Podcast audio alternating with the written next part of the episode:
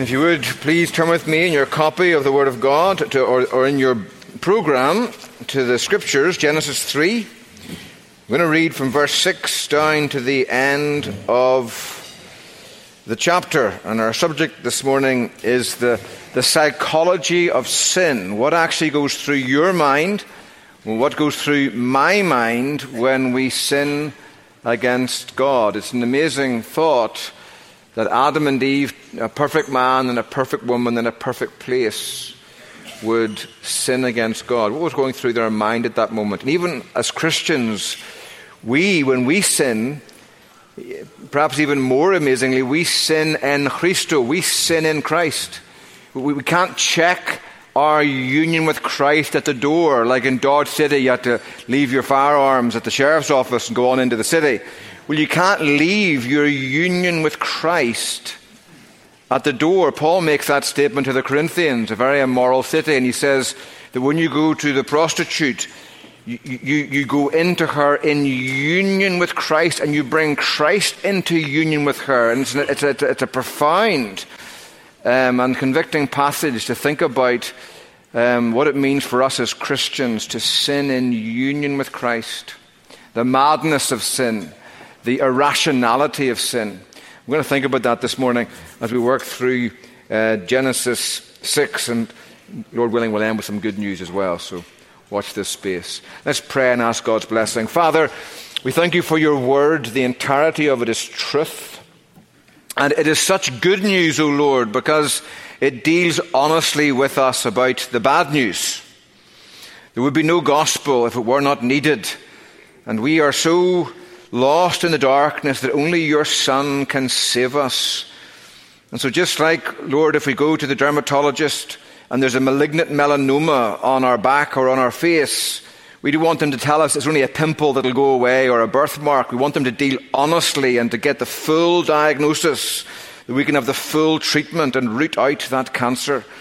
And so, Father, we pray as we come to Scripture this morning that your Holy Spirit will help us deal openly and honestly and deeply with sin, the grand and solemn subject of sin, that we might love and trust the Lord Jesus all the more. And if there be any here this morning, O Lord, who do not yet know Jesus, we pray that this morning you will do for them what they cannot do for themselves. You will open their eyes and open their hearts that they might receive the King of Kings as their Lord and Saviour, their only hope in life and in death. We offer these prayers in Jesus' name. Amen. Let's pick up our reading in verse 6. Please listen carefully again. This is the Word of God. So when the woman saw that the tree was good for food, that it was a delight to the eyes, and that it was to be desired to make one wise, she took of its fruit and ate. And she also gave some to her husband who was with her, at her side, as it were, and he ate. Then the eyes of both of them were opened, and they knew that they were naked. And they sewed for themselves fig leaves together, and made themselves loincloths. And they heard the sound of the Lord God walking in the garden in the cool of the day. Literally, the voice of the Lord walking in the garden. It's interesting, we meet God in the New Testament as the Word, God the Son, in John's Gospel. And even here in the garden, they met God as the voice of the Lord walking, verbally communicating with them in the cool of the day. And the man and his wife hid themselves from the presence of the Lord God among the trees of the garden. But the Lord God called to the man and said to him, Where are you? Interesting, you remember the devil last week? He goes to Eve first, he attacks the weaker vessel. Not that women are weak in any way, you remember, but they are the weaker vessel. And God never intended you ladies to take the, be the point of the spear in physical or in spiritual combat. He never meant you to meet deadly men on the street or the wicked devil in your soul without the strong, kind hand of your husband by your side or your father um, to protect you and pray for you and lead you and guide you through that combat. But when he comes, when God comes down to speak, he doesn't go to Eve first. He begins with man, the leader, for the one the Lord holds responsible for this mess that's evolving in the garden. But the Lord God called to the man and said to him, Where are you? And he said, I heard the sound of you in the garden, and I was afraid because I was naked, and I hid myself. He said, Who told you that you were naked? Have you eaten of the tree of, the, of which I commanded you not to eat? The man said, The woman whom you gave to me to be with me, she gave me fruit of the tree, and I ate. Adam's deflecting the blame. Not my fault, her fault. Actually, it's your fault. You gave her to me in the first place. Then the Lord God said to the woman, What is this that you have done? And the woman said, The serpent deceived me. And that was true, you remember. Paul echoes those words. Adam was not deceived, the woman was. He deceived me, and I ate. The Lord God said to the serpent, Because you have done this, cursed are you above all livestock and above all beasts of the field. On your belly you shall go, and dust you shall eat all the days of your life. I will put enmity between you and the woman, and between your offspring and her offspring. He shall bruise you on the head, and you shall bruise his heel. To the woman, he said, I will surely multiply your pain in childbearing. In pain you shall bring forth children. Your desire shall be contrary to your husband, or, but he shall rule over you. And to Adam he said, Because you have listened to the voice of your wife, and have eaten of the tree of which I commanded you, you shall not eat of it. Cursed is the ground because of you. In pain you shall eat of it all the days of your life. Thorns and thistles it shall bring forth for you. You shall eat the plants of the field. By the sweat of your face you shall eat bread till you return to the ground, for out of it you were taken. For you are dust, and to dust you shall return. The woman called his wife's name Eve because she was the mother of all living. And the Lord God made for Adam and for his wife garments of skins and clothed them.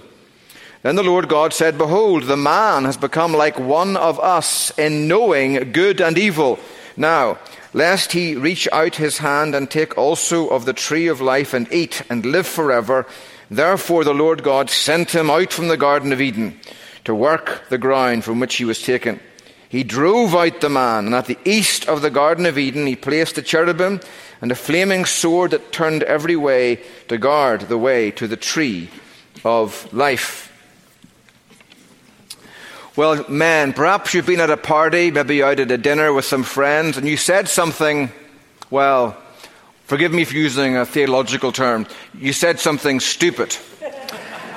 and when you got home, your wife takes you aside, as our wives are prone to do, and asks you, What were you thinking? And you go, uh, and she says to you, If you'd opened your mouth just a little bit wider, you could have got the other foot in as well. And you think, I know, I wasn't thinking. And you kind of, you, you made the mistake that we often make of engaging your mouth before engaging your brain. Well, the question that faces us this morning in our text is what, was, what were Adam and Eve thinking as they made this decision to sin against God? And I have a number of things to say. First of all, I want you to think about the essence of sin. The essence of sin. And it's there, actually, in verse 22. We, we, we meant this, we said this last week as a wee hint at the end of, of, this, of the sermon.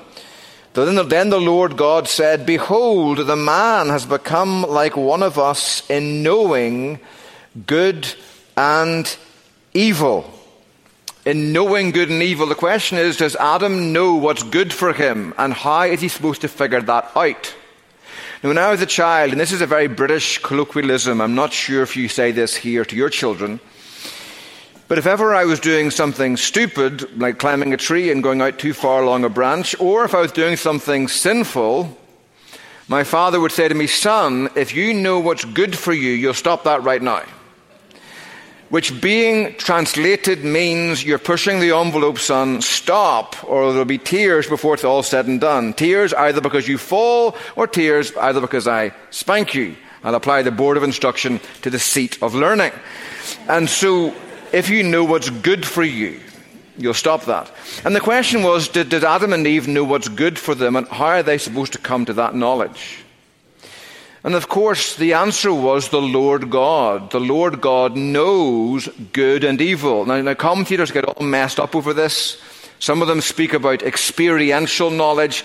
Adam now, he only knew good and now he also knows evil.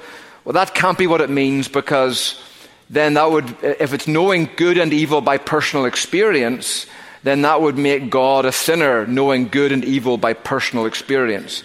No, what the text simply means is who has the authority to say good and evil? And Adam was to come to that understanding not by thinking, but by listening. Right? God is the one who knows good from evil and evil from good. But when Adam sinned in the garden, what he, his essential thought was, I can figure that out by myself. I can figure that out for myself. I don't need anybody else to teach me.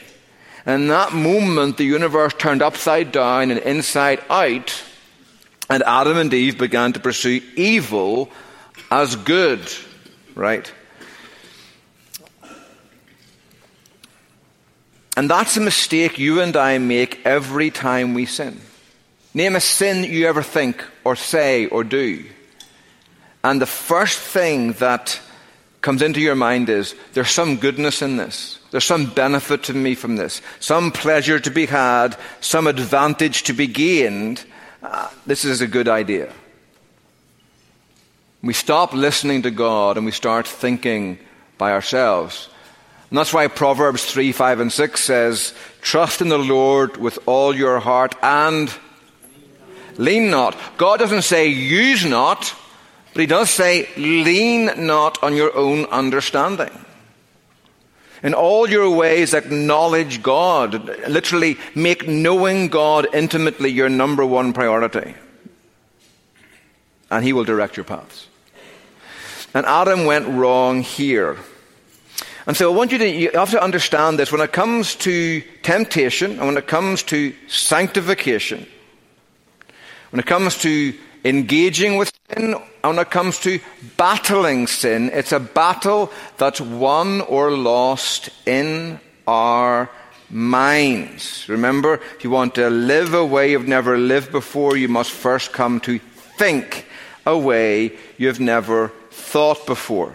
Do not be conformed to this world, but be transformed by the renewing of your minds. Exactly, Ligonier's favorite verse right?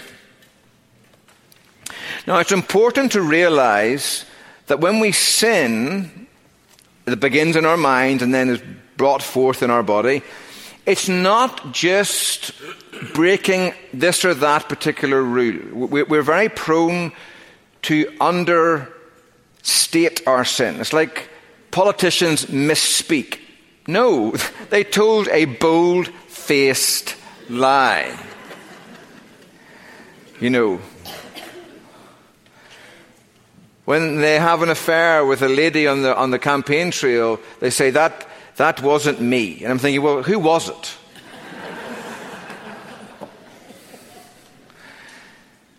When we sin, it's not just breaking this or that particular rule we sin, and it's very humbling, but you've got to embrace the diagnosis. You don't want the dermatologist to tell you it's a wee spot, don't worry, when it's a malignant melanoma. He's got to get to the bottom of the problem if he or she is going to fix the problem, right? When you and I sin, that thought that begins in our mind, I know better than God, isn't just breaking this or that particular rule. It is a total rejection of God done with the total personality of the sinner. Remember, Isaiah says in Isaiah 1 give, Hear, O heavens, give ear, O earth, for thus the Lord has spoken. Children I have reared up and brought up, and they have rebelled against me. The ox knows its owner, and the donkey his master's crib. But Israel does not know, and my people don't understand. A last sinful nation, a people laden with iniquity, an offspring of evildoers, children who deal corruptly, and then the words. They have forsaken the Lord forsaken him. They have despised the Holy One of Israel. They're children who are utterly estranged. And that is God's assessment of your sin and my sin. The dark sins, and even our respectable sins. You might have read Jerry Bridges' Respectable Sins. Every sin you and I commit is that we are, when we do that, when we embrace a sin willfully and self consciously, we are despising God and choosing to reject everything He has said and going after our own way and our own definition of goodness. And that's humbling. That is humbling. But it's a necessary step. If you don't embrace the problem, you'll never fully embrace the answer. So when it comes to battling sin, you've got to battle it in your minds, right? Paul says to the Ephesians, So this I say and affirm with the Lord, that you no longer walk as the Gentiles also walk, in the futility, in the emptiness of their minds, being darkened in their understanding, excluded from the life of God because of the ignorance that's in them, because of the hardness of their heart. And they having become callous, have given themselves over to sensuality for the practice of all manner of uncleanness with greediness. That's the problem. It's the Gentile three step empty heads, hard hearts, filthy lives. Now, the answer, Paul says, but you have not learned, notice the intellectual word, you have not learned Christ in this way. If indeed you have been taught by him, just as truth is in Jesus. And he goes on and says that you lay aside the old manner of life and that you be renewed in the spirit of your minds, mind. And you lay aside the old man who's been corrupted by the lies your lusts tell. Our lusts whisper lies to us. This would be good, pleasing, satisfying. And Paul says you've got to stop that malarkey by listening to Jesus and let your union with Him influence your mind and the way you think. So, the essence of sin, it begins in the mind, but it commands the totality of our person as we reject the totality of our God. Now, secondly, then, the extent of sin. The extent of sin. Sin begins in our mind, but it affects every part of our being. It affects our mind. Paul speaks to the Colossians. You were, at that time, hostile in mind, engaged in evil deeds. It affects our affections, the things we think, or sorry, the things we feel, the emotions we feel, um, things we love. Remember, the psalmist speaks of Doeg the Edomite. You love evil more than good. It wasn't just that he didn't love good, but he loved evil more. It affects our mind, it affects our affections, it affects our choice, our faculty of will. Jesus says to the Pharisees, You search the scriptures, for in them you think that you have eternal life, but they testify of me, Christ says, but you are not willing to come to me that you might have life. Your faculty of will is corrupted. Even your conscience is also defiled. We'll be thinking on Sunday, God willing, from the book of Titus. But Paul says in the book of Titus, to the pure, all things are pure. But to those who are defiled and unbelieving, nothing is pure. Both their mind and their conscience are defiled. For they profess to know God, but by their deeds they deny Him, being detestable and disobedient and disqualified from every good work. So sin affects, it stains the totality. It's like when you have a, a pile of paper towels and you pour red wine on the top. It doesn't just affect the top tile, it soaks down through the whole thing. And so sin begins in the mind, but it soaks down through the whole person and stains and touches everything. We're like bent arrows. When I was a teenager, I was a competitive archer. Never shot living things yet. We'll, we'll get there hopefully here, maybe with God's help. But um, we shot targets, but before you shot, you take your arrows out and you'd spin them on your finger, and you could feel if the arrow was bent because it would vibrate as you spun it on your finger. And a bent arrow just won't fly straight. You're aiming at the target, but you'll miss. And, and the Bible says our thoughts, our affections, our will, our conscience, everything about us is like a bent arrow. Even when we try to hit the target, we miss because sin has warped us and corrupted us and polluted us. So, the essence of sin, the extent of sin, then, thirdly, the effects of sin. You may have heard this quote Sin will take you further than you want to go. It'll keep you longer than you want to stay, and it'll cost you more than you want to pay. Do you know who said that?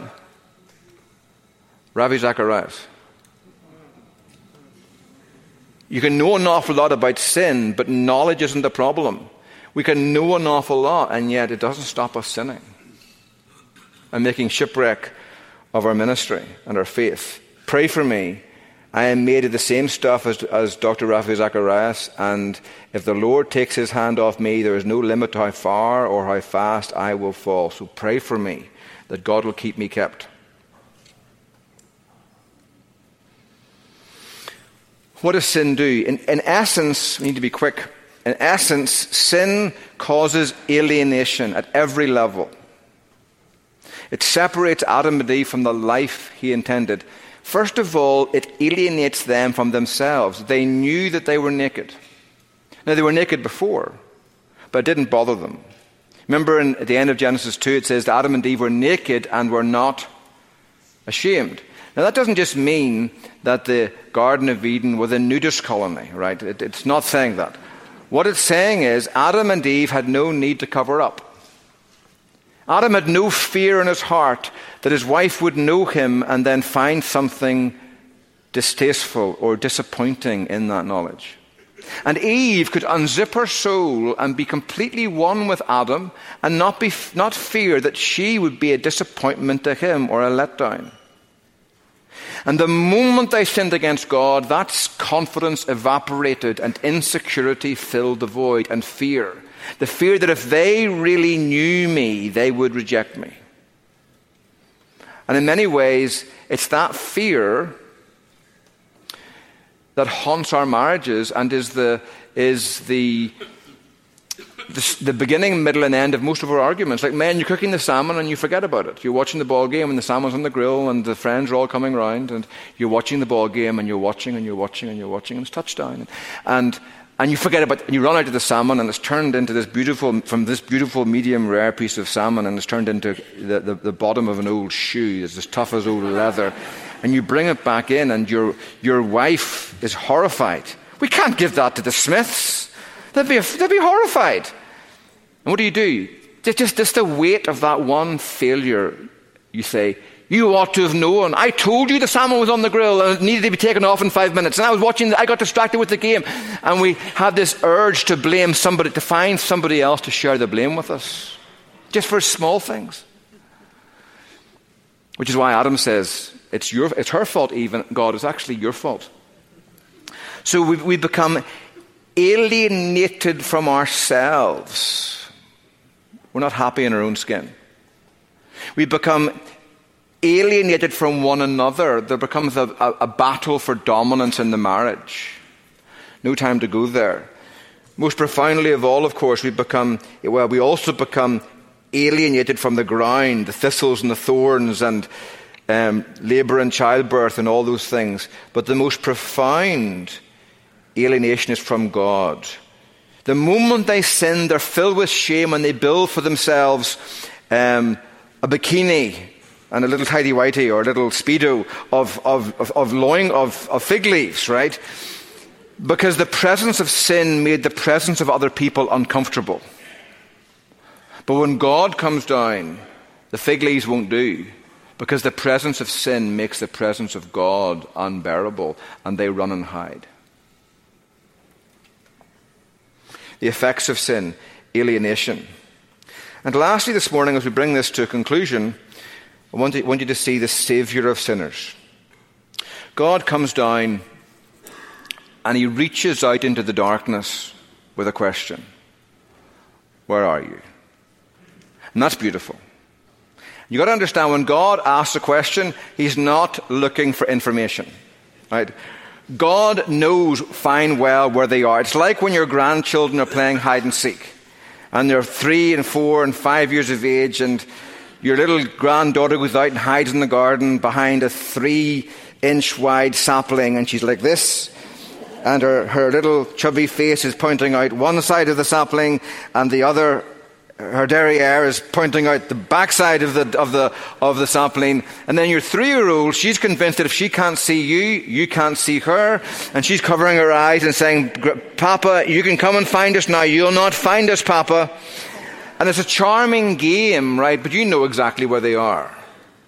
When God asks Adam and Eve, Where are you? He, he's not trying to find out where they are. He's trying to find out if they know where they are and if they know what's happened.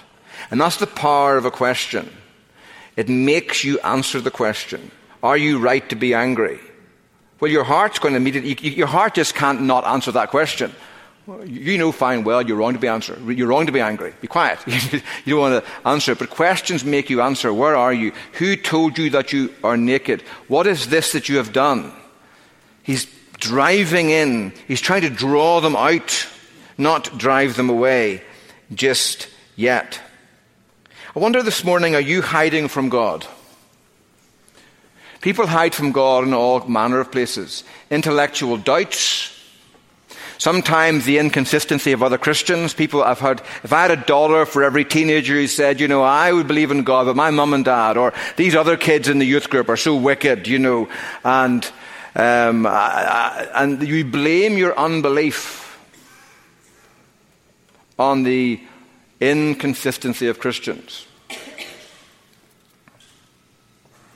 Sometimes people will hide in the busyness of life or the success of life. Could I really be that bad if I earn this much money, live in such a beautiful house, wear such clean clothes, drive such a fantastic car? Could I really be so bad if I look this good? Do you know the commonest place people hide from God? Church. Theology. They busy themselves knowing as much as they can about God to hide the fact that they know nothing of God. Or ministry, doing so much in the church, working so hard here, there, and everywhere. But it's all to, to um, hide the fact that it's like the painted egg, you know, you suck out these empty, hollow eggs, and our children paint them, and they look so beautiful, but the paint covers up the fact that there's nothing on the inside. And the commonest place to hide from God is right here in the church. And God's asking you this morning, where are you this morning? Do you know where you are? God knows where you are. Are you near to me or far from me?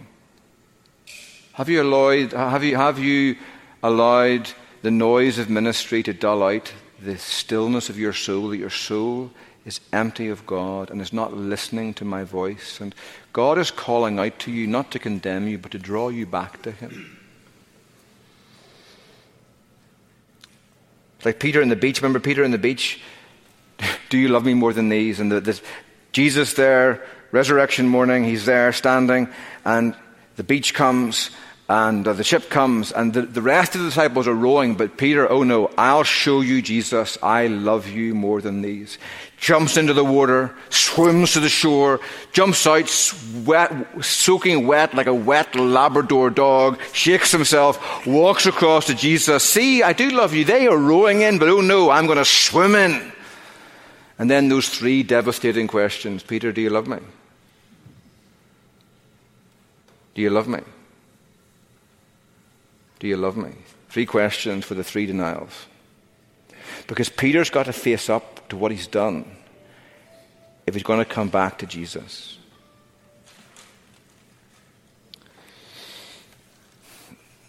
And yes, there's severity here as God drives Adam and Eve out of the garden. And it's a very violent word. He drives them out to protect them, because if they ate of the tree of life, they would confirm themselves in their fallenness forever. But there's goodness here, even in that censure. As they're driven out, he puts a cherubim at the edge of the garden, the garden facing east in the Hebrew is the idea. And it reminds us of the temple. When you came back to the temple, the temple faces east, and there are so many parallels, no time to go there now, between garden and the temple. You go to the temple, you're coming back to the garden, is the idea. And there are cherubim there in the midst of the temple, guarding the approach to God's presence. But there's also the image of sacrifice here. As God slaughters um, the animals to cover their, sh- their shame. And then that flaming sword, right, that spoke of death, that God was saying, Man will die before you ever see my face again. And what Adam and Eve probably thought was, We will die before we ever see the face again. They would never have dreamt that the one who would die would be God the Son, who became man. And there's that beautiful quote from Derek Kidner when he speaks about Eve taking and eating from the tree. How simple the act, how hard the undoing. Take and eat. She took and she ate. How simple the act, how hard the undoing. God will taste poverty and death before take and eat ever again become verbs of salvation. Isn't that beautiful? Derek Kidner is a genius of a writer. God will taste poverty and death before take and eat ever again become verbs of salvation. And God is confronting Adam and Eve here with their sin so that they might have ears to hear and be confronted by their Savior. I'll take the rest of the Bible to tell that story. But that Savior is here this morning. He's walking in the midst of the lampstand, as he always does when the church are gathered. And he's offering himself to you this morning. Those of you who know me, Jesus says, every day, keep short accounts with me. Don't hide your sin. Don't cover them up. Don't brush them under the carpet. Bring them to me. Confess them to me. That our relationship can be repaired and the sprinkled blood can wash you whiter than snow. But maybe you're here this morning and you recognize, you know, I, I'm beginning to feel convicted that I've been hiding from God at First Presbyterian Church. And I'm, I don't know what to do. And God says, Stop hiding. Come to me, and I'll bring you home. Confess your sins to my Son, and he'll wash you clean. Come to one of the pastors of the church. Come to, come to David or Brian or me. My door's always open as well. And let us guide and shepherd you to the Good Shepherd. You can take your sins away and give you life in place of the spiritual death that is by nature in our souls. Because in reality, when God made Adam, he's a pile of dust, a body. And God bent down and breathes life into his mouth. And the first thing Adam sees as he opens his eyes is the face of God giving him the kiss of life. It's a very sober thing. What God's saying is, what makes you more than dust is the breath of God. And if you walk away from me, you will begin a process that will make you less like God and more like dust again. From dust you were created, and to dust you shall return. Which is a lesson to our generation, because our generation is full of the idea of, of, of preserve the body, protect the body, plump the body up with injections and fillers and surgery and make yourself look young. But our bodies are dust suits. They're returning to the dust. And the answer is to go back to the God who gave us life, not just in our body, but the God who breathed life into our souls. Because without Him, all I am and all you are is a pile of dust. Let's pray together. Father in heaven, we thank you for your word. It's just so wonderful to come and have your word be true to us and honest with us, exposing us. We read it, but really it reads us. Forgive us for the way we can hide from God. Forgive me for the way I can hide from God behind a pulpit at times, O Lord, busy in ministry and yet drifting away from God. Draw us all close to you that we might seek first your face and your kingdom and your righteousness. We offer these prayers in Jesus' name. Amen.